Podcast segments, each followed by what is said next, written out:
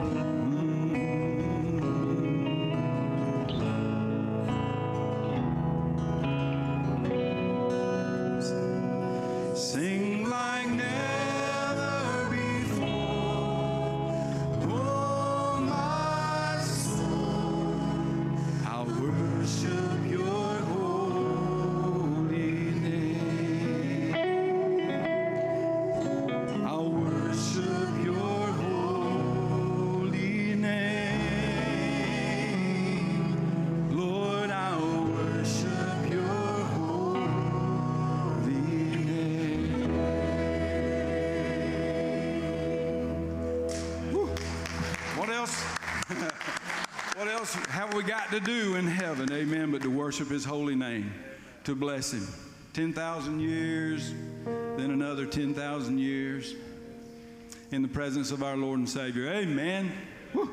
Love that. Listen, this is a great, great song of, of our faith and our testimony in Him because of His faithfulness towards us. I want you to sing this this morning. Give me a something.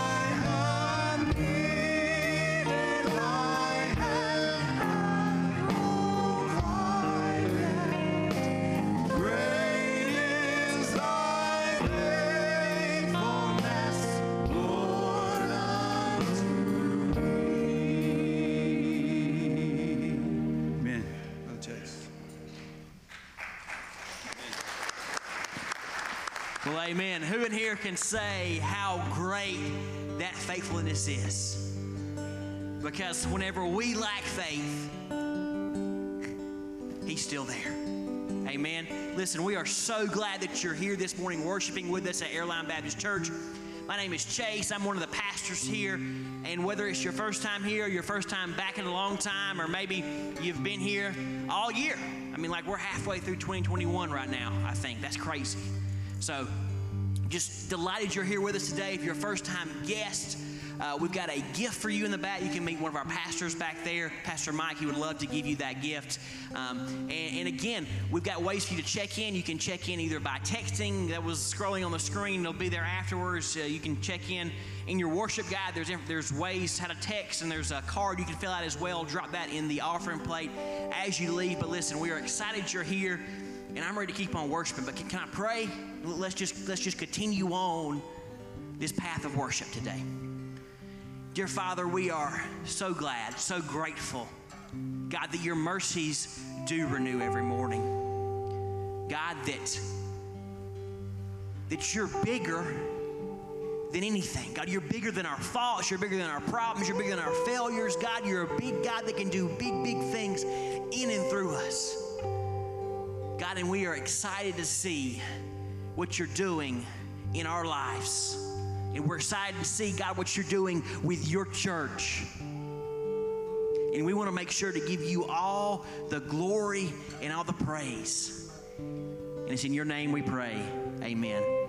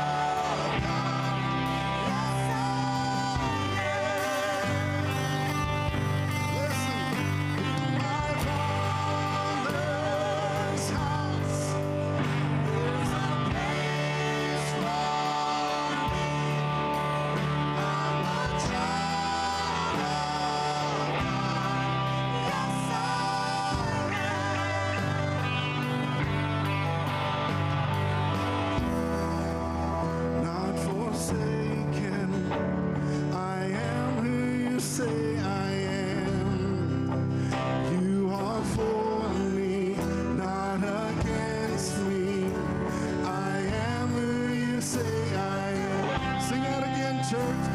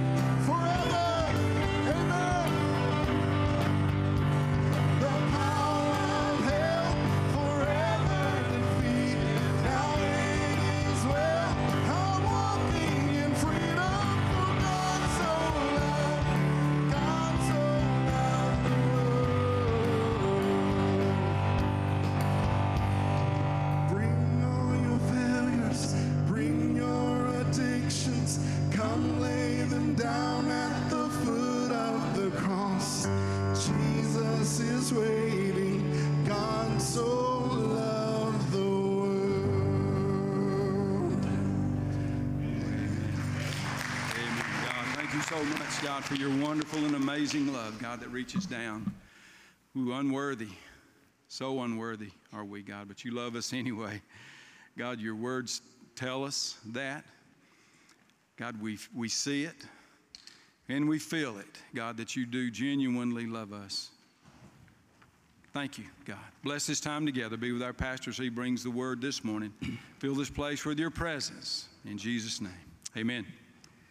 Amen. Jesus Christ is the greatest gift ever given. Amen. For God so loved the world. You can tell somebody you love them, but the proof is in the pudding. For God so loved the world that he gave his only begotten Son, the only one ever born that way, the only one born of a virgin, the only Son that God had, that whoever believes in him, you're a whoever, you're a whoever, you're a whoever. Those watching, you're a whoever. That you can have eternal life, everlasting life, and abundant life, even here on this earth. Amen. Thank you so much, Pastor Mike and worship team. Hope you'll mark on your calendar um, June the 23rd. Am I right about that, Pastor Mike? May the 23rd.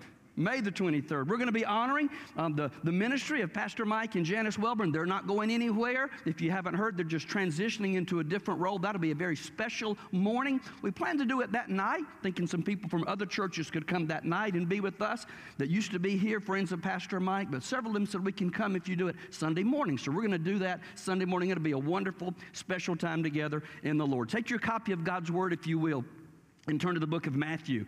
Matthew's Gospel, chapter number 22. What do you think of when you hear the word service? What comes to mind when you hear the word service? Maybe you think of excellent customer service, just over the top customer service. I was out shopping with my wife yesterday, and we were at one of those stores in Flowery Branch, Marshall's, Ross, one of those discount stores. And the young man waiting on us was just over the top. Have you had a good day? What are y'all going to be doing tonight? Is your day coming to a close? This young man enjoyed what he was doing, and it just makes you feel good when people give you over the top customer service. There's some, some restaurants, I believe in Florida, a seafood restaurant, I don't even remember the name of it, but their trademark is they insult you. They make hats and put on people and write insult. I'm not going to a place like that. I want to be encouraged in my walk with the Lord. We all like to have good customer service, and sadly, sometimes it's the bad that sticks out in us, in our memory. I, I began working uh, the day after I turned 16 years old. My stepmother took me to the county next door to Wilcox County because Cordele's was closed that day, so I could get my driver's license and start to work. The day after I turned 16, working for my Uncle John Shepard at Piggly Wiggly. Piggly Wiggly number 38 on 16th Avenue in Cordele, Georgia, one of the two Piggly Wigglies we had at the time. And you know, Piggly Wiggly is kind of a nationwide chain, but there are different branches of that. And I worked for Piggly Wiggly Southern, which is no longer in existence, and I told them they would not be in existence. When I wrote my three page sermon slash letter of resignation where they decided they were going to be open on Sunday and start selling beer and wine. And they'd stood on the Word of God all those years. And I said, God's not going to honor that. And sure enough, they're out of existence today, Piggly Wiggly Southern. There's still Piggly Wigglies around. But my Uncle John drilled in our head customer service. We had to speak to everybody that came in. And in the South Georgia heat and humidity, I had to wear a white shirt and a tie like a bunch of Mormons taking out people's groceries down there. We had to speak to every customer. I had to memorize every aisle, what was on every aisle of every store. So if a lady needed help or a gentleman needed help, I could tell them right where it was. And when I bagged up their groceries in the old fashioned paper sacks that we had back then, I would say, Did you find everything you need today? Is there anything I can get for you? To every single customer. It was over the top customer service. And you know, if you think about places like that, probably the main thing that sticks out for many of us is God's chicken, Chick fil A, amen. Chick fil A knows how to do some customer service. And Truett Cathy, the founder of Chick fil A, was a godly gentleman. He liked to tell people he wasn't in the chicken business, he was in the people business. He was in the people business. And you can see that in Chick fil A's purpose statement. It goes beyond just people to honoring God. Their purpose statement says this Chick fil A exists to glorify God by being a faithful steward of all that is entrusted to us and to have a positive influence on all who come into contact with Chick fil A. Now, I want to ask you to raise your hand because I'm, I guess in every situation you might get one bad example, but very few bad examples of bad customer service at Chick fil A. If I'm ever out in another restaurant and I thank somebody for serving us and they say, What do they tell you at Chick fil A?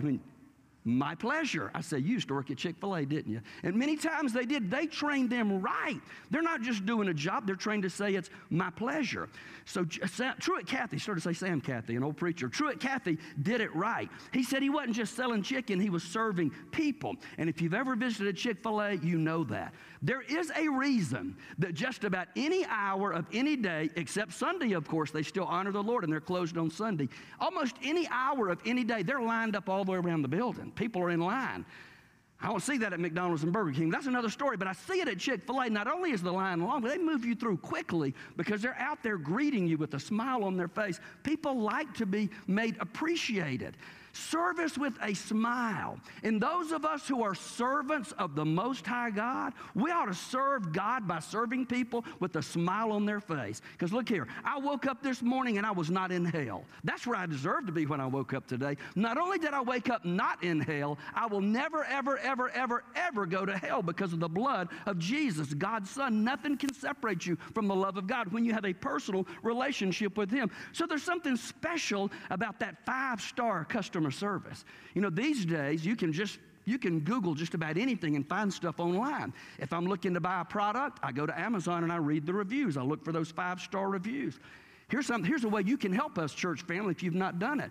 People move to the area, they're looking for a church. They look for five star reviews, even for churches. You can go to our Facebook page and give our church, if you believe, uh, if you believe it's the truth, give us a five star review and why you love Airline Baptist Church. You can do that on Google, I think, as well. As people move, that's where they're looking for. They're looking for a place that's going to serve them with a smile, that's going to love them, that's going to serve God by serving people. So, what is service anyway? What is ministry anyway? Really, it's just doing the will of God. Ministry, you can boil it down into doing the will of God. We're talking today as we continue our series, Sharpening Our Aim. It's one of the first series I preached when I came here. We were revisiting these purposes for five weeks in a row. Today is week number four. We want to sharpen our aim that it can be sharper and tighter than ever before. And the ultimate test of my ministry, the ultimate test of my service is who am I doing this for? Truett Cathy got it right with Chick fil A because see, ultimately their purpose was to honor God. We want people to feel welcome here. We said sometimes you want to go where everybody knows your name and they're always glad you came. We want other people to feel that, but ultimately, our service is for God. Ultimately, we're trying to bring honor and glory to Him because He and He alone is worthy. And God is not here in a physical manifestation like Jesus was when He walked the earth for 33 years. So, how do I serve Him? I serve God by serving other people. So, we've been examining our fivefold purposes as a church. Why do we exist? And we looked at the Great Commission for the first three weeks and the greatest commandment for these last few weeks. The greatest commandment is found here in Matthew chapter 22 and verse number 36. If you're physically able, would you please rise as we give honor and reverence to the reading of God's word? This is known as the greatest commandment. Why? Because Jesus said it is. Matthew 22 and verse 36 Some of his disciples are there and they said, Teacher, what's the most important commandment in the law of Moses? If you could just boil it all uh, out of all the commandments in the law of Moses, what's the most important one? And Jesus said, Here you go. You must love the Lord your God with all of your heart. Not most of your heart, not 99% of your heart, but all of your heart, all of your soul, and all of your mind. This is the first and the greatest commandment. And he went on to tell us what number two was. And the second is equally important love your neighbor as yourself. Father, we thank you for the transforming truth of your word. God, it is just as powerful, it is just as applicable to Airline Baptist Church here in 2021 as it was when these words were written by Matthew. So, God, help us to hear from you today, not from a preacher, not from musicians, but God, we want to hear from you and we want to respond appropriately. Lord, as I read this morning in Genesis 6, I want to be like Noah.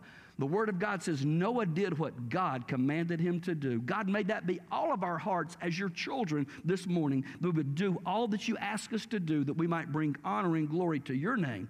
It's in the name of Jesus we pray. Amen and amen. You can be seated.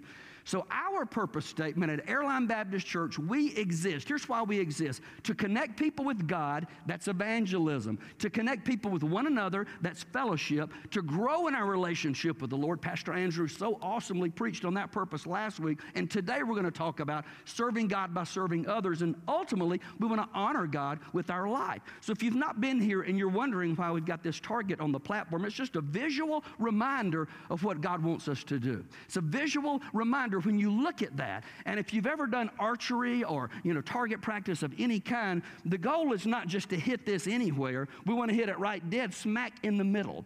And something about a target is also concentric circles. So you can see these circles. We're moving in week by week to the bullseye. And the bullseye we'll talk about next, not today, but uh, in two weeks, as next week is Mother's Day, is ultimately to honor God with every aspect of our life. So it's kind of like evangelism is our first purpose to connect people with God.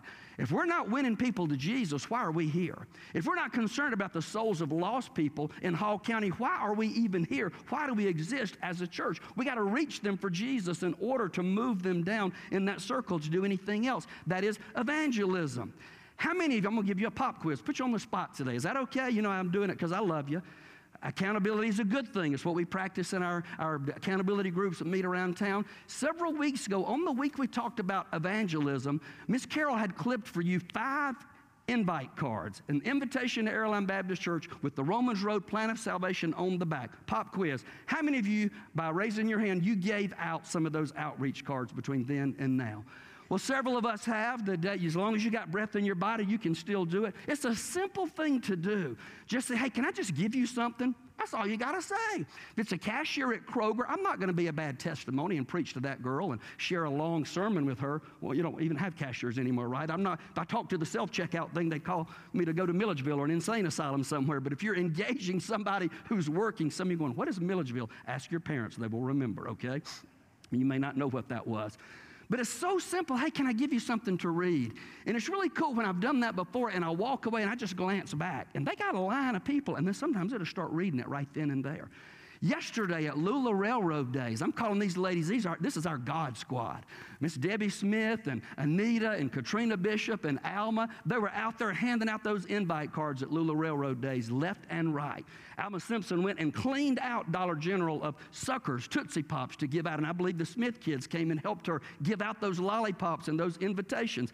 Was that an organized ministry of this church? No. It was just ladies who love Jesus, who want to get the word out. Yes, we're inviting people to come to our church and see what God's doing, but ultimately, we want people to go to heaven. Because how can they know if we don't tell them? How can they believe something that they've never heard? So, our second purpose, I don't need to repreach every message today, but I was off last week, so I got to make up for that since we were out of town. And by the way, thank you so much for your prayers and your concern for our family. As we were so blessed last weekend to get to go to Green Cove Springs, Florida, and visit with Julie's mom. One more time, uh, Saturday was not a good visit. She didn't know we were there. She just stared right through us. But Sunday, for about three hours, the Lord gave us a sweet, sweet visit. She couldn't talk, but she could nod and look. And we showed her videos of our little grandson, her great grandson, Wyatt, and she followed with her eyes. So most of you know that she went home to be with the Lord, to be with her husband of 62 years and her Lord Jesus, that she taught and discipled decades of young married women there at First Baptist Jacksonville. So we'll be leaving this week to celebrate both of their lives together. You know, Julie's dad died less than a year ago, and We didn't have a service for him because of COVID, so we'll celebrate both lives together. I don't even know why I got off telling you that. Our next purpose is connect, connect with one another. We connect people with God, connect with one another. That is fellowship.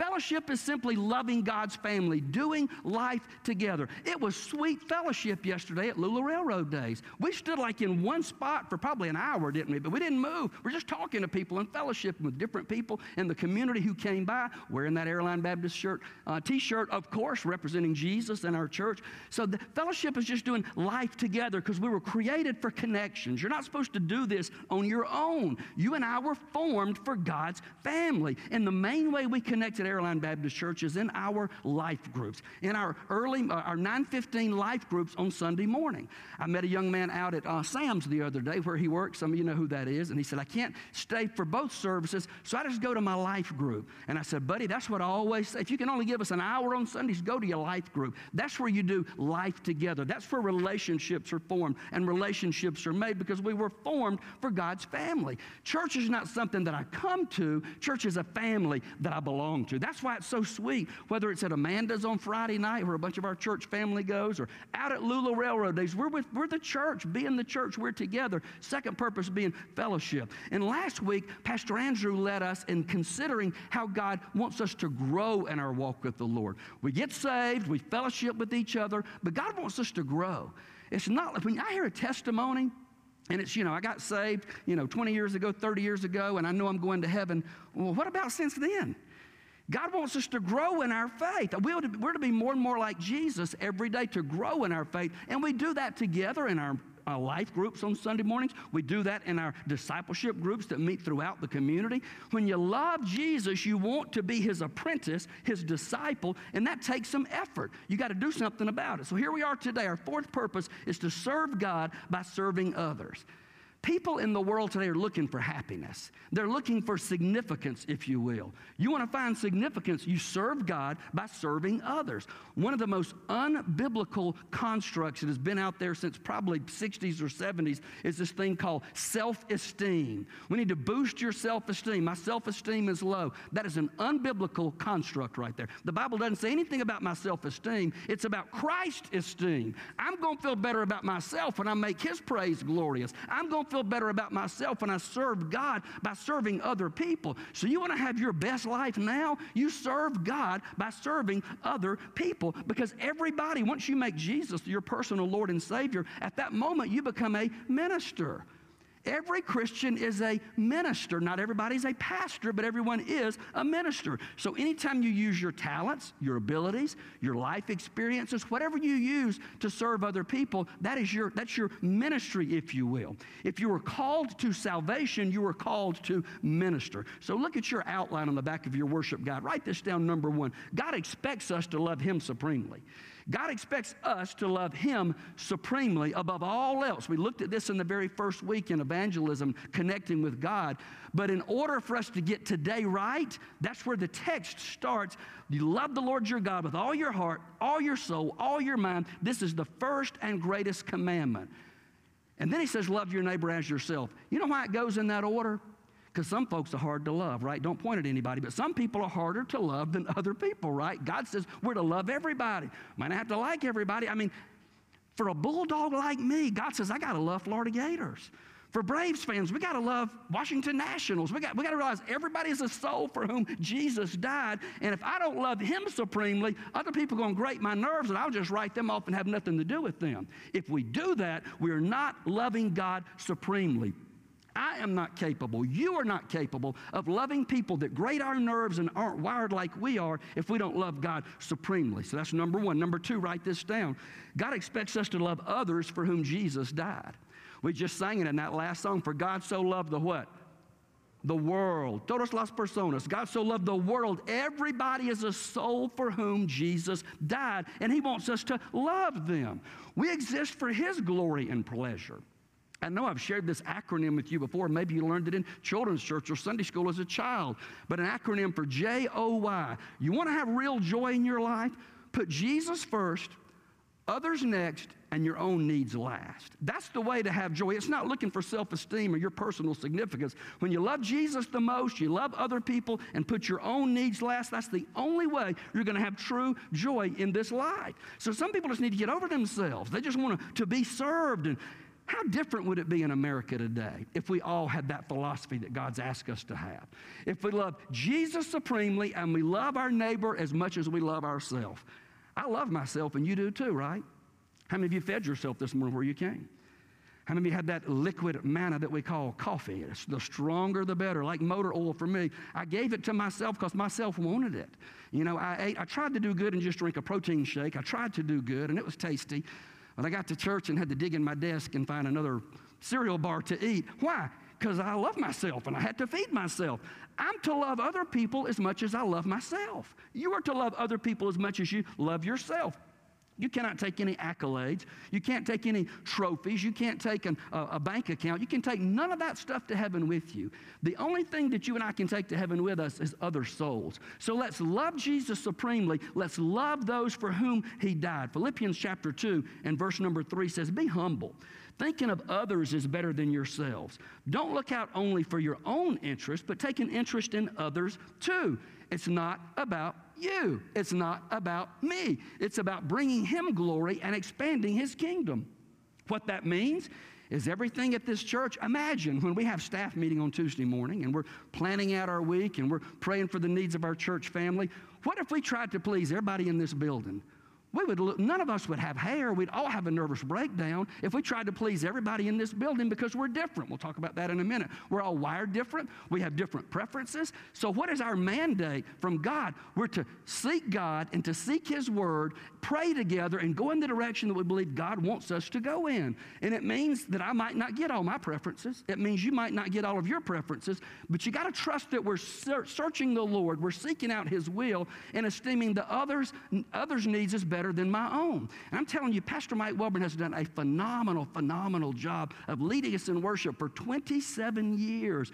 Whoever the man is that God has for us, that dude's got it pretty easy because Pastor Mike has already helped our church kind of transition. We still sing Great is Thy Faithfulness. We still sing the Old Rugged Cross. We still sing the hymns of the faith. And we, we lean young. As long as the lyrics honor Jesus, if I don't like the tune and it's not my favorite tune, if a dog barks Jesus, give him a bone. Amen. It doesn't have to be Pastor Mike's favorite, but we want to honor the Lord. And we're a church made up of all kind of different people. So we serve God by serving others. And that means sometimes I just got to keep my mouth shut and, and, and yield to somebody else's preferences if it's going to help us reach more people for Jesus. Number three, write this down. God expects us to use our shape to serve Him.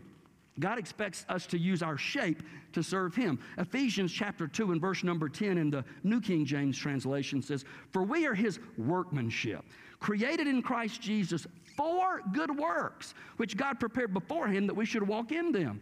Now, a good Baptist who's been trained in evangelism explosion or faith or CWT or any of those programs, a good Baptist has memorized Ephesians 2 8 and 9. It says, For by grace are you saved through faith. It's the gift of God, not of works, lest any man should boast. I can't earn my salvation. I can't do enough good works. And we like to quote that, and it is scripture, but we leave out verse 10. He says, We're not saved by our good works, but we are to do those good works. That's why we're created in Christ Jesus for good works. I believe it's the New Living Translation that translates it this way For we are God's masterpiece. Turn to the person beside you and say, You're a masterpiece. Go ahead, do it. You're a masterpiece. You are fearfully and wonderfully made in the image of God. I'm not trying to tickle your ears or be a feel good preacher because I'll probably offend you before it's over with today, but that's what the Bible says. You are a masterpiece. You're a masterpiece created in Christ Jesus to do good works. So, how are you doing that? How are you living out verse 10? What good works are you doing? If an inventor created something and crafted something and it different and it didn't work, that'd be pretty frustrating for him. Not only did God create you in His image, you are a masterpiece. You're created in the image of God. Humans above every other creation. There's nobody else like God except human beings. We're created in Christ Jesus. He has equipped you for every good work. He's called us to do good works. When we don't do that, He doesn't just throw us out. He does like the potter who just puts that clay back on the wheel and spins some more and wets it. That's, I know that's kind of an old fashioned analogy, but some of you have seen that in movies if you've never seen it. Maybe at, a, at the Georgia Agrirama down in South Georgia, they used to show us how to do that stuff. God's not going to throw us out, but it hurts his heart. When God says, Mike, I saved your sorry behind. You should have woke up in hell today, but I sent my only begotten son to die for you and for you and for you. And I've created you in Christ Jesus as my masterpiece to do these good works. When we don't do it, it's like we're saying, God, thanks for saving me, but I ain't worth saving. I just wasn't even worth the effort to save. So God wants to serve Him using the unique shape that He's given us. Many pastors have used this acronym of SHAPE. I believe I shared the same acronym with you a few years ago, but I can't improve on this. It's not original with me, but what is the shape? I'm not talking about some of us are more round, some of us are more skinny. No, your shape, start, the letter S is your spiritual gifts. Write that down. Spiritual gifts. I'm not going to preach a message on spiritual gifts today, but I gave you some passages there that you can look up. What are spiritual gifts? I'd never heard of a spiritual gift when I got saved on a Monday night as a 15 year old boy. I'd never heard of that. I knew I received the gift of salvation, but I didn't know what a spiritual gift was, but I got it that very night when I got saved. That's why, why it's important to grow, as Pastor Andrew preached last week. I had to grow in my faith to understand that. Spiritual gifts are the supernatural gifts and abilities that God gave each believer at the moment of your salvation that you can serve God and bless other people with. It's a supernatural giftedness. We're all different. You can go online, I put that on your outline there to gifts.churchgrowth.org. There's an online test. There's a lot of them out there. This is one of the best ones I've ever seen. My seminary professor, Dr. Elmer Towns, back in the day, came up with this, and to this day, it's the best I've ever seen. I encourage you to go to that website if you don't know what your spiritual gifts are. Many of you do know what your spiritual gifts are, so the question is, how are you using those gifts and abilities? Supernatural gifts and abilities for doing the work of ministry. And we're all different. We're all wired different. My gifts are not your gifts, and your gifts are not my gifts. It's kind of like different members of the body. My eyeballs are not my feet, and my feet are not my spleen. If my spleen decides, I think I'll just be a lung today, I'm gonna have a problem in my body. If my heart says, I think I'll just take the day off today, that's not gonna go over very well. God gave us all of the different parts of the body in the body of Christ and the family of God with different gifts and different abilities. And if we're all not using those, then the church is the church is sick, if you will. The church is insufficient, if you will, because although there are gifts that I don't have, you do, and you do. But when we all do them together, it's for the building up, the word is edify, to build up the body of Christ. That's your spiritual gifts. I encourage you to go online and look at those. Letter H is just your heart. Letter H stands for heart. What are you passionate about? What, what lights your fire? Well, I've been here long enough. I bet if I ask you what, what are my passions, some of you could probably tell me what those are. If you go in my office and you see people's eyes get real big, there's just Georgia Bulldog stuff every which way. You know, if you hadn't been in my office, you've heard me talk. I'm passionate about that. Well, that's not really spiritual, is it? But you know what? It can be spiritual if I meet a Bulldog fan or just a football fan for that matter. It allows me to strike up a conversation with them that we can eventually transition to the gospel. And if you're a dog fan, that's easy, right? Because without the red blood of Jesus, I tell my Georgia Tech friends, you ain't walking the streets of gold. You can use anything. What are you passionate about? Early on, you learned that I am passionate about the sanctity of human life from conception until natural death. I'm passionate about that because the scripture teaches that. I'm passionate about that because God allowed me to be born to a 17 year old mom. I'm passionate about that for a lot of reasons. So, what are you passionate about? Take that with your spiritual gifts and your abilities. Letter A is your abilities. These are not necessarily spiritual gifts, but what are you good at? Mr. Lewis Adams is a phenomenal woodworker. I, how many of you in this building have seen the little trucks he makes for little boys in our church? Unbelievable. How many years have you been doing that, Brother Lewis? Long time, right? A long time. Many, I, I, don't know, there's been a little boy come through this church that does not have one of those. That is one of his abilities to make stuff with his hands. It's a treasure. My little grandson, Wyatt, He's not aware of it, but he has one already, and I look forward to getting on the ground and rolling that truck with my grandson. That's one of his abilities. Some of you have the ability to sing. That's not necessarily a spiritual gift, it's just a gift that God has given you. What are you good at? Your spiritual gifts, your heart, your abilities. Letter P is your personality. What kind of personality do you have? People look at me like I got three heads when I tell them I was a shy little kid. I didn't want to be the center of attention. I didn't, you know, going to work for my Uncle John was one of the best things I ever did because I didn't really, I was just a shy kid, but I had to get out of my shell at Piggly Wiggly. I had to speak to every customer, ask them, did you find everything okay? It got me out of my shell. Regardless of your person, some of you would rather die than get up here and talk in front of people. One of the top fears that people have, surveys tell us, if you can trust polls these days, but one of the top fears is public speaking. People are terrified of that. You know, if you, in, in seminary, my most terrifying moment in seminary, they said, now most of you will be serving churches that may have 75 or less people. What you going to do if your song leader's out? We all had to take turns leading a hymn. I prayed for the rapture immediately, and God did not answer my prayer. I took that hymn book, I made copies so the dudes were looking at that, not at me. Put that hymn book in front of my face, and I, I knew how to wave my arms. I'd been in band enough. That's just not the way God wired me. That terrifies me. And that's a good picture of what happens if we try to serve outside of our spiritual gifts, our heart, our abilities, and our personalities. So, what is your personality? You know, when, when I was a youth pastor for about 100 years, you know, I had kids who loved to get on the platform. They were gifted at singing, like many of these young people are. There were other young people that were gifted in other areas. But you know, one of the most universally loved and accepted ministries that we had back then was the puppet ministry. Those shy kids could get behind that curtain and hide and put their hand up. If we were ministering to children in a foreign country, all I had to do is take a curtain and puppets and we'd just stand up and hold it and minister. We'd get tapes in that language. I've been to the nursing home and seeing the senior adults, they love the puppets. Those shy kids would die if I asked them to stand up behind that curtain.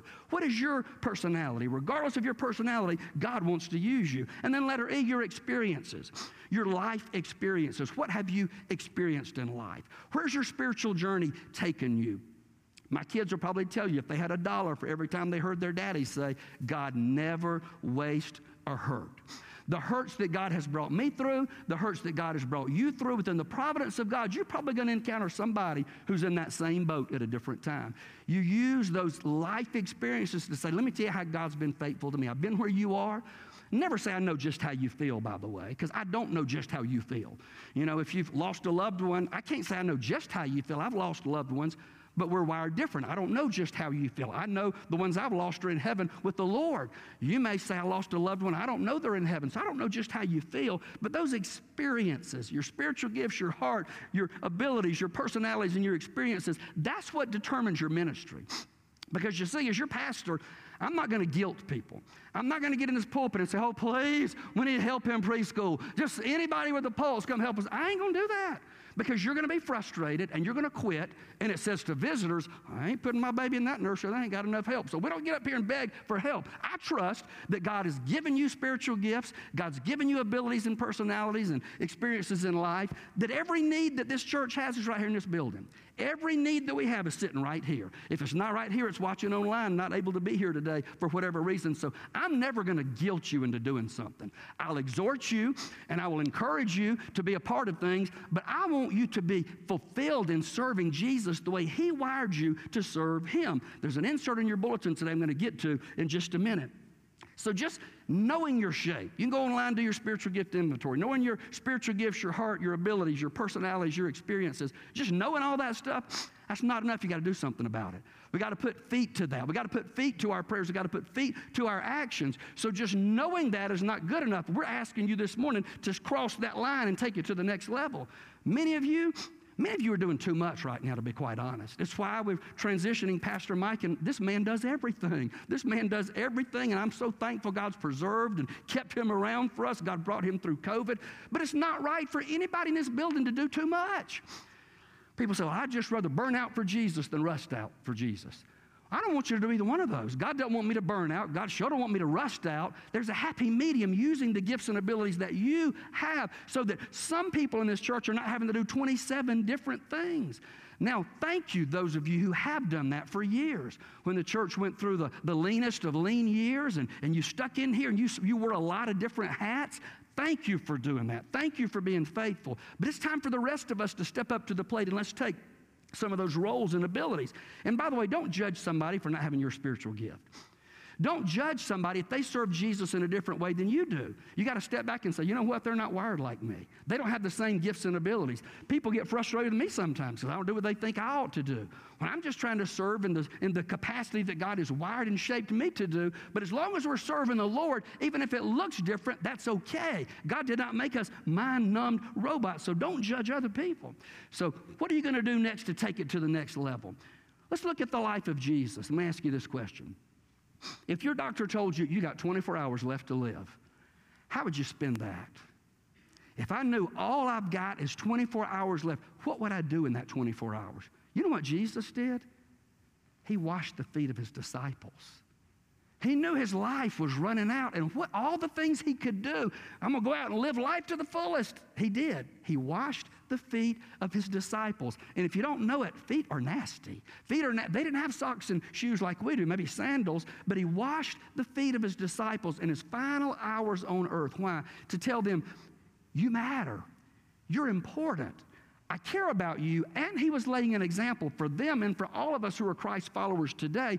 Even the Son of Man came not to be served, but to serve others and to give his life as a ransom for many. So if Jesus, I'm called to be like Christ, and he served other people, certainly you and I should be about serving other people. You got to be willing to say to God, What do you want me to do? I read that this morning in Genesis 6 5. Noah did exactly what God commanded him to do. And it was nuts, by the way. You know this, right? When God told him to build an ark in the middle of a place they'd never seen rain before, can you imagine how folks talked about that man? How crazy, probably some of his own family might have thought he was crazy. I know Methuselah, his great great, I forget how many greats granddaddy, he probably thought he was nuts because Methuselah died. I believe in the flood. The math is in the Bible. You go, do, it's a fun experiment if you want to do some math. Go look and see how old Methuselah was when the flood happened. I can only imagine him banging on the doors of the ark saying, It's your great great great great grandpa, let me in because they didn't believe him. People thought he was nuts. God may put something on your heart that people say, that's just a little bit nuts. Well, they're not wired like you. You do what God has led you to do as long as it does not contradict the Word of God. We got to get over our self centeredness. We got to lift up our eyes, look into the fields. The Bible says they're white unto harvest. People are just waiting to be loved on when we get over ourselves and put other people first. I think the problem for most of us is not that we don't care, it's just that we get too busy. Am I right about that? For most believers, I don't want to say it's not that we don't care. We just get so dadgum busy with stuff, stuff, stuff, stuff, stuff. And one of the places you can get the most busy and have no time for your family is in a church. You get in a church, particularly back in the day when we had Sunday morning, Sunday night, Wednesday night, Monday night visitation, Thursday night prison ministry. I mean, when I got married, I was doing ministry six nights a week. I had to say, this ain't the will of God. I'm a brand new, a brand new husband. I got to spend time with my wife. God's given you the Holy Spirit. God says, look into the Word of God, see what your spiritual gifts are, and you serve me in the capacity that. I, and it, by the way, everything I was doing was great. Prison ministry, all that stuff was great. But I got to say, God, what do you want Mike to do? In this season of my life, what do you want me to do? And listen, if God only used perfect people, there'd be none of us. If you have not yet visited one of our life groups at Airline Baptist Church, I encourage you to visit, try different ones. But let me just go on and tell you, well, have any perfect life group leaders? We just got normal ones. What does that mean? They're just like you. If you're looking for perfect pastors and staff, you can, ain't none of us perfect. We're just like you. We're normal people. We struggle with life. We got the Word of God. If you're looking for perfect deacons, we got some of the best deacons anywhere. They're not perfect, okay? We're just normal, everyday people who want to serve the Lord. So if you're looking for perfection, you will not find that here. When we're all thankful for what God's done for us, when we think about that amazing grace that I should have woke up in hell and I didn't, is there anything God can ask me to do that's too much in comparison to what Jesus did on that cross? When you're thankful, when you got a thankful heart, you will have a servant's heart. The psalmist said in Psalm 100 and verse 2, serve the Lord with what? Gladness. That's why I'm not going to guilt you into doing something God didn't wire you to do. I'm not going to get up here and beg people to do something that God did not wire you to do because God wants us to serve Him with gladness. Serving Him with gladness is realizing who He created you to be, that masterpiece, and serving Him that way. I want you to pull out that insert on, in the in, in, inside of your bulletin if you've not yet looked at that. And I'd love for you to drop those off on your way out today. You say, Preacher, I want to take you home and pray over it. Whatever. However you choose to do that, God has a place for you. Everything that God is calling this church to do in this community is right here in this building, in the membership of our church. We want to be a difference maker. We don't want to be a space waster, do we not? Look at the first thing on the list is our prayer ministry. Nothing of eternal significance is ever accomplished apart from prayer. Miss Katrina Bishop heads up our prayer ministry. We get prayer requests. There's a group on the, on the prayer team. We have a text list. She'll shoot those prayer requests, or if I get it, I'll put it on. Whoever gets it, will put it on there, and we pray for one another. As we go out this afternoon for Pray and Go at 5 p.m., I said I'm not going to guilt you, and I'm not, but can I exhort you? Can I challenge you? Pray and go is about the easiest thing I can, I can think of. Pastor friend in Alabama called me the other day. He moved from Georgia, so I said, Hey, how's, how's foreign mission work going over there in Alabama? And he was asking me about pray and go. He sees we're doing this. And I said, Johnny, it's one of the most simple ministries ever. Regardless of your spiritual gifts, regardless of your personality, all we do is we take this door hanger that says, We prayed for you on one side. There's an email address they can send their prayer requests to. On the back, Pastor Chase put, We love our community, so we are praying for our community. Regardless of your spiritual gift, this is about the easiest thing I know of. We go out, we're going to meet this afternoon in the fellowship hall at 5 p.m. Now, there'll be a lot of folks on campus. Uh, Pastor Clint, FCA's got a big deal going on with hundreds of kids here today. Don't let that keep you away. You come in the fellowship hall. Katrina will lead us in a time of prayer before we go, and we're going to go out and not knock on doors. We're not going to ask you to knock on the door and engage with people. Just pray for each house. Can you imagine if you've been to work or maybe you lost your job or your spouse ran out or your kid's been misbehaving or your car broke down and you've had a horrible day and you think nobody cares and you get home and this is on your door. A church you don't know anything about, people you know nothing about, has prayed for you. I'm telling you, I believe this is going to bless people. I believe it's going to open up the door for ministry. And with this many people, there's no reason on a pretty day like this we can have 50 people out visiting homes today. I think, best I can guesstimate at this point, we've, we've done this to about 500 homes. You may be the only Christian praying for some of these homes. I may have no Christian in the family, but to know that somebody is praying for them, for God to restore marriages, for God to bring back wayward children, for God to provide for the next meal on the table. This is the greatest way we can show our community that we are truly community focused. And by the way, we're servants, we're not volunteers. A volunteer can quit. We're servants, we don't get to quit. We're servants of the Most High God. So the next time you feel like God can't use you, I want you to go open your Bible and look at people that God used. If you take some time to look through the Bible, people that may have had excuses for God not to use them, y'all remember Noah? He was a drunk. Noah got drunk. Abraham, he was mighty, mighty old when God said, You're going to have a son. Isaac was a daydreamer. Jacob was a liar. Leah, bless her heart, scripture about says she was ugly. She wasn't real attractive. Joseph was abused. Moses had a stuttering problem. I'm not making this stuff up. Gideon was afraid. Samson had long hair and was a womanizer. Rahab was a prostitute. Only person in the Bible. I had a friend ask me, Harriet Dollar, recently, said, Mike, why do you think Rahab is the only person in Scripture always identified with her sin? I've never thought about that question before. I mean, I'm glad I'm not still known as Mike the drunk. I used to be, but I'm not anymore. Why is Rahab always identified as Rahab the harlot? I couldn't answer that question without just speculating. I said, Harriet, maybe because she's in the genealogy of Jesus. And if God can use a prostitute to bring the Savior of the world in, He can certainly use anybody. She was a, a prostitute. David had an affair and was a murderer. Elijah was suicidal. Jonah tried to run from God's call. Naomi was a widow. Job went bankrupt. Peter denied that he knew the Lord three times. The disciples fell asleep when the Lord asked them to keep praying. Martha, she just worried about everything. She was a worrier. The Samaritan woman was divorced repeatedly. Zacchaeus was too short. Paul was too religious. Timothy had an ulcer, and Lazarus was dead. What is your excuse? If God can use all of these people, He can use a nobody like me. He can use you. So, my challenge this morning is how will you serve God by serving other people? Because we were shaped to serve God by serving others. Quit sitting around and waiting to be ministered to. When we're, when we're out doing the work of God, we're not going to be complaining as much. Now, we don't have a whole lot of complaining in this church, but I've been in churches that do. And one, something I've noticed the ones who gripe the most, they're not doing anything. It's like a Monday morning quarterback saying everything the church is doing is wrong. When you're just busy doing what God's called you to do, you ain't got time to criticize other people. So let's all get on board. Let's serve God by serving others. You fill out that survey, leave it with us. The appropriate staff member will follow up with you on that. I didn't go over all of those, but there's, there's every way you can imagine to serve here. One that we left off is our 20 something ministry that Pastor Chase leads. I, I left that one off the list there. But so many different ways you can serve. Here's an example. Yesterday, Lula Railroad Days. Guess out of everybody in this church, who usually gets out there and sets up the tent and makes all that happen? If you had to guess, this man right here, Pastor Mike, does everything. Well, you know, Pastor Mike's family's in the same boat that we are with his mom. You pray for Miss Dolores. She's just basically waiting for the Lord to call her home. Pastor Mike was unable to do that, so guess what? The tent didn't get put up yesterday. And we had people out there serving the Lord and passing around cards. What if we had a community outreach team of team of people. This is your giftedness. You're ready to go. And listen, you got better ideas than some of us have. We get a, a community outreach team. What can we do as a team to serve this community when it's time to? And by the way, one person can't put up that tent. I've tried. Pastor Clint laughed at me when we went to East Hall Baseball. I couldn't figure that thing out to save my life. That thing's hard to do. But a team of people, we're not going to ask our ladies to do that. Yeah, well, so we didn't do that yesterday, but what is it? Mule camps coming up in downtown Gainesville. This church, we ought to be there represented. Those ladies, and we encountered more people yesterday at Lula Railroad Days than we're ever going to get to show up in this church, but they got the invitation there yesterday. All kind of ways you can serve the Lord. Vacation Bible School is coming up. Pastor Kevin's waiting to hear from you. He said, Mike, I got most of my teachers and assistant teachers, but I need some helpers, need some people to help with that.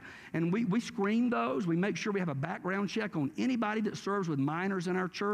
We want our parents to know when you drop your kids off at this church, they've been screened. They're the best people who are going to love your kids and point them to Jesus. Then music ministries. Good to see the choir coming back. Pastor Mike's going to be having choir practice the next three Wednesday nights for that special service on the 23rd. If you've ever been a part of a choir, if you can carry a tune in a bucket, show up for choir. The 23rd is going to be an incredible, incredible service. You come for the next three Wednesday nights. Our technology team. I was thinking, is that, that's Rayburn back there on the camera. Rayburn is on the camera every single Sunday. He never gets to sit with his sweet family over here. What if God raised up more people so that it, Rayburn can run the camera some weeks, some weeks he can sit with Vicky and his family? Wouldn't that be something? The men back here in the sound booth, they're back there every single week. They never get to sit with their family and worship as a family. What if God raised up some more people who said, I can't do a lot, but I can push a button and advance the slides as we worship and on the sermon? Maybe you're gifted in other areas. Maybe you're good at video stuff. You know, the staff, we have good ideas sometimes. We love to do some video stuff, but we don't have the, the staff or the means to do that. Maybe that's something you're good at, and you say, hey, I could help you with that. Very quickly and briefly, because I've already preached too long, the Southern Baptist Convention is coming up this June in Nashville, Tennessee. We just hosted a meeting here for pastors in our area, and several members of this church gave money. We helped pay for that to say we love pastors, didn't charge them a penny, catered by Amanda's Farm to Fork restaurant. And Pastor Mike Stone came and shared. Pastor Javier Chavez, who is local, came and shared. If you don't know this, our convention is in trouble. Am I right about this, Brother Doyle? Our convention is in trouble when men like Doyle Connolly fought to bring us back to the Bible in the 70s and early 80s. Never dreamed we'd be here again, but quite frankly, we are. And the only way you can make a difference in the convention, well, certainly you can pray. And we don't like this. We're praying this will change. You have to go. You have to be at the convention and vote, which means our, our missionaries, they never get a vote. The average church, the average church in America has less than 75 people. They're not going to pay to fly their pastor to a convention. So basically, it's just the rich churches with a lot of money. It's in Nashville this year. We need to take, I think 10 is how many messengers we can take. 10 people, we'll, we'll walk you through all what that means, how to help get our church back to the Bible. Pastor Darrell Womack saw me yesterday at Lula Railroad Days. He said, Mike, Montgomery Memorial, we're going to have our bus. We're going to load up Tuesday morning for people who can't get off work, 200 bucks a night for a hotel room. That's insanity. Pray that can change. He said, We'll load up our bus Tuesday morning. We'll drive people to Nashville to vote. And when it's over, we'll drive you back that night. So if you have to get off work, it's just one day. You can't afford a hotel room, it's just one day. See one of our pastors if you'd be willing to do that. And we can talk to you more about what's going on in the convention and how you can make a difference. Well, we're shaped to serve God by serving others. Quit sitting around and waiting to be served. Look at your conclusion there. Number one, will you discover your shape and place of ministry at Airline? Will you discover your shape and your place of ministry at Airline, and you may look over this list and say, you know, none of those are really the way God's wired me, but here's the way God's wired me. Awesome. Let us hear from you. How can you serve the Lord here? By serving others. An area we could use help in is our, our shut in, our senior adult ministry. You know, Brother Ralph and Miss Elizabeth did that for a long, long time, faithfully out every single week visiting. Well, now they're shut ins, they're at assisted living. They're not able to do that. So that's a, a much needed ministry there. Number two, how can you specifically, let's just be specific here, let's sharpen our aim. How can you specifically serve God by serving someone else this week? How can you, with your spiritual gifts, your heart, your abilities, your personality, your experiences, how can you serve God by serving others this week? Well, I believe a lot of us can do that this afternoon by going out and praying for people in our community and leaving them a reminder that we prayed for them. And here's, here's the bottom line number three. If you've never had any desire to serve the Lord, you're just content coming and sitting in church and let them sing some pretty songs and trying to stay awake while I preach. If that's all you ever do, you're missing the boat. You're missing out on the best in life because there's something for everybody to do. You say, Well, I can't get out like I used to. You can be a part of our prayer ministry. There's a role for everybody. If God placed you in the body, He expects you to work in the body. If you've never had a desire to serve Jesus, I got to ask, do you really know Him? Because whom the Son sets free is free indeed. He came to seek and to save that which was lost. You're his, one, you're his masterpiece, his workmanship created in Christ Jesus for good works. So if you're not using that, either you're backslidden and your heart is just cold, or you really don't know him. Because when the Holy Spirit of God comes to live in your heart, you realize you're a sinner, deserve to be in hell, but because Jesus Christ shed his blood on an old rugged cross, when that should have been me on that cross, but it was him, should have been you on that cross, but he paid the penalty for my sins and for yours. And he says, if you confess with your mouth Jesus is Lord and believe in your heart that God really did raise him from the dead, you too can be saved. If you have no desire to serve the Lord, I beg you to check your heart. Maybe you're looking for a church to be a part of where you can use your gifts and abilities. We'd love to welcome you into the family of God here at Airline. We're going to be announcing another family at the close of the service that we've grown by 13, 15 folks here just in the last month. So God's sending people together. God's assembling an army so we can touch this community with maximum impact for the glory of God. Would you pray with me, church? What's the Spirit of God saying to your heart right now? Is he affirming that you are a child of God? That you've been set free, your sins are forgiven, and there's not a doubt in your mind you're going to heaven? If you say, Well, I'd like to think so, I hope so, that's the wrong answer. First John says you can know that you have eternal life in chapter 5 and verse 13. You can know that. God wants you to be sure of your salvation. Today can be the most important day of your life. You confess your sins and ask Him to forgive you. Maybe you want to talk to one of our pastors at the close of the service, or a life group leader, a deacon, or a friend. Come and let's get that right today. Because the bottom line is, nothing's going to matter a thousand years from today if you don't know Jesus. That's the only thing that'll matter a thousand years from today. If you need to be saved, you come. Maybe you just want to come and take that little insert, that piece of paper, and just bring it down here to the altar. Just kind of as a sacrifice to the Lord and say, Lord, show me. Lord, show me. Here am I, Lord. Send me, the prophet Isaiah says. Show, God wants you to show you how you can go and be used for his glory. You want to come and pray and ask the Lord to reveal to you how you can best do that for his glory. Maybe you just are so burdened for a lost neighbor, family member, child. All you need to do is just come and pray for others, a coworker that's lost without Jesus. You come and pray. You say, Preacher, I know I've been saved, but I've never been baptized, come and talk to our folks. We'd love to talk to you about what baptism means and how you can take that next step of obedience. If you're looking for a church you'd like to unite with, you say, We're already believers, we've been scripturally baptized, we're just looking for a church to join. We believe Airline is the place for us. You come today and talk to one of us. Father, in this time of invitation, we just want to do what the Bible says Noah did. We just want to do what you've commanded us to do today. What you're telling me to do is not the same as what you're telling somebody else to do. But may all of us who claim the name of Jesus, that we're your children, look within our hearts, listen to that still small voice, and respond appropriately today. It's in your name and for your glory we pray. Amen and amen. So, is everything okay between you and the Lord? If so, would you stand together as we sing this familiar song together? We just sing this to the Lord. It's a prayer to the Lord, is what we're about to sing. If you can't pray this in singing it to the Lord with a clear conscience, don't. If you need to come and talk to one of our pastors, come and talk to one of our pastors. Pray privately, you come and do that. Whatever you need, Jesus is. Let's respond right now. Lord, I come, I confess, bowing here, I find without you, I fall apart. You're the one that guides my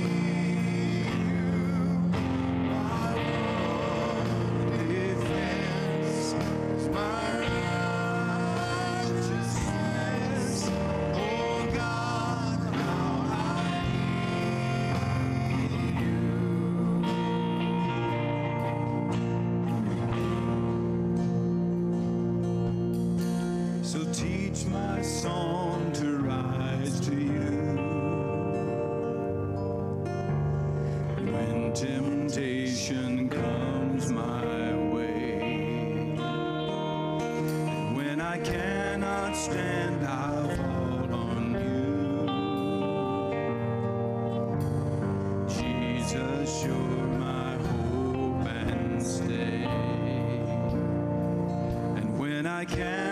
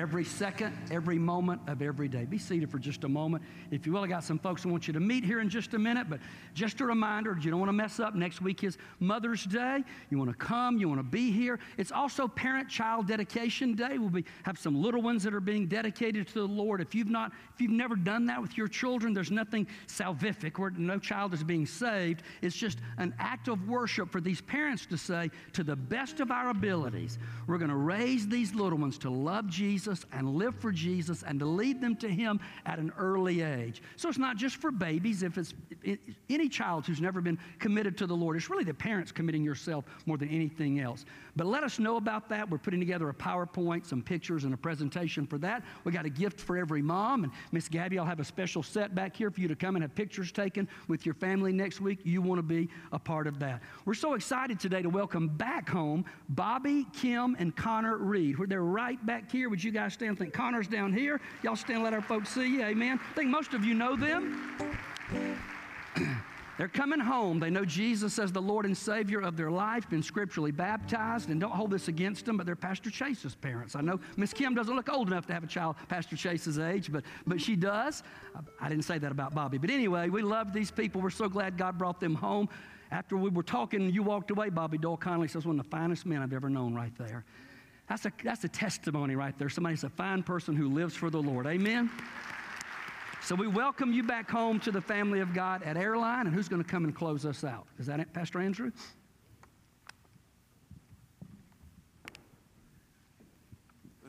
Got a little pep in the step this morning. It's been a good day here, amen. Amen. Hey, got a couple announcements for you guys as we close out service. And a couple announcements. It's good to have things going on here, right? Amen. Amen. Right? So, a couple things we got coming up. Uh, two weeks from today, it's going to be a big Sunday. Here's why. On May 16th, uh, we have Senior Sunday. Okay, so our graduating seniors, uh, we're going to recognize you guys during service. So bring your cap and gear gown.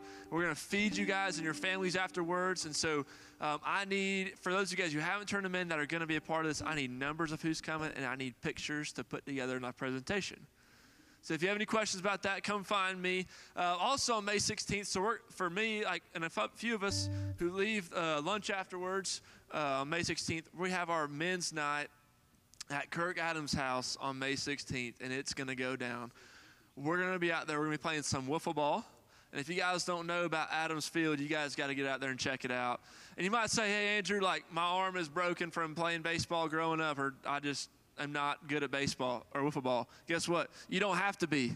You can come out for the fellowship. You guys can hang out with other people there. Uh, we won't be playing the entire time, but it'll be good for us men to get together to fellowship and to talk about some of that discipleship we talked about uh, last week. Pastor mentioned the uh, baby dedication. Pray and go tonight as well as FCA uh, Night of Champions going on here. The Pray and Go, you guys are going to meet in the Family Life Center um, at 5 p.m. down there. You kind of get get all your assignments and go. And Chase also wanted me to mention to you guys that if you guys are just looking for pray and go assignments, you don't want to wait on for the once a month thing. Outside these doors in the Passport Cafe area, there's going to be the invite cards and there's going to be a um, all the addresses and stuff for you guys to go out and, and put on the put the door hangers up. Chase is going to have those up. And here's the only thing that we ask is if you take those. Um, those addresses, make sure you let us know that you went to all those addresses. Because if you just take them and don't bring them back, then we're not going to have any idea. Um, we're just going to assume that you guys went to all those houses. Sound good? Two things. Two things left, and that's it, and I'll get off stage. Ladies' night. Ladies, you guys probably wondering, hey, how come we're not doing anything cool like the men, right? Your night is coming. The ladies wanted me to let you guys know on July 25th, your night is coming again. You guys are going to get together for a great night of fellowship. All right, it's going to be a Sunday night. And then, last but not least, this Wednesday night for students, I told them to tell you guys this, but I'm going to tell you guys now because they don't always communicate. We're going to have some nachos for Cinco de Mayo for all of our students who come out on Wednesday night. We're going to have a little interesting twist on it. And so, make sure you guys are there on Wednesday night and come hungry because we're going to have lots of nachos. Sound good? Parents, if you are sending a kid to camp, by the way, I need those scholarship forms if you need a scholarship for your kid. Sound good? Good. That's a mouthful, right? That is a mouthful. I just want to ask you guys, I'm going to pray. I'm going to pray. And uh, as I pray, I'm going to pray over the offering as well. So don't forget to give, uh, put that back as you guys leave. Sound good? Let's pray. God, thank you for this morning and for these people. Thank you for just a chance to just worship you. God, you're a God worthy of our worship. And God, I pray that uh, we'll just live that out as we leave these doors today. We love you. Praise your name. Amen. For God so loved the world that he gave us his one and only Son to save us.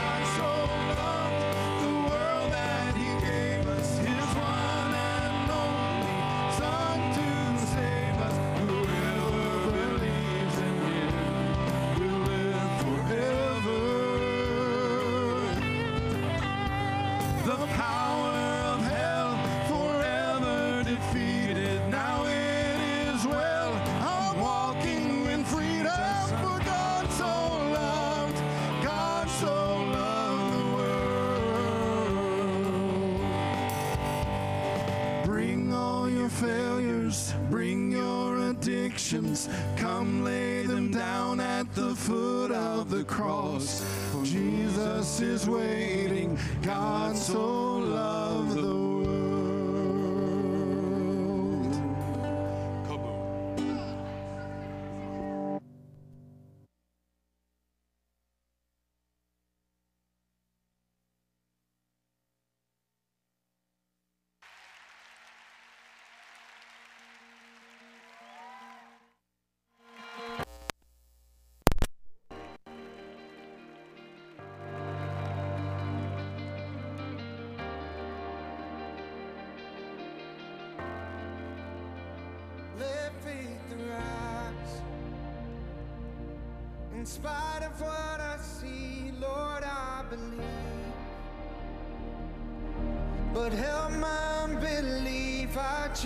to trust you.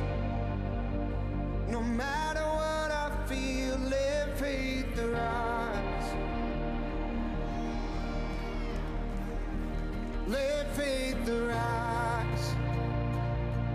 For my champion's not dead, he is alive. Oh, and he already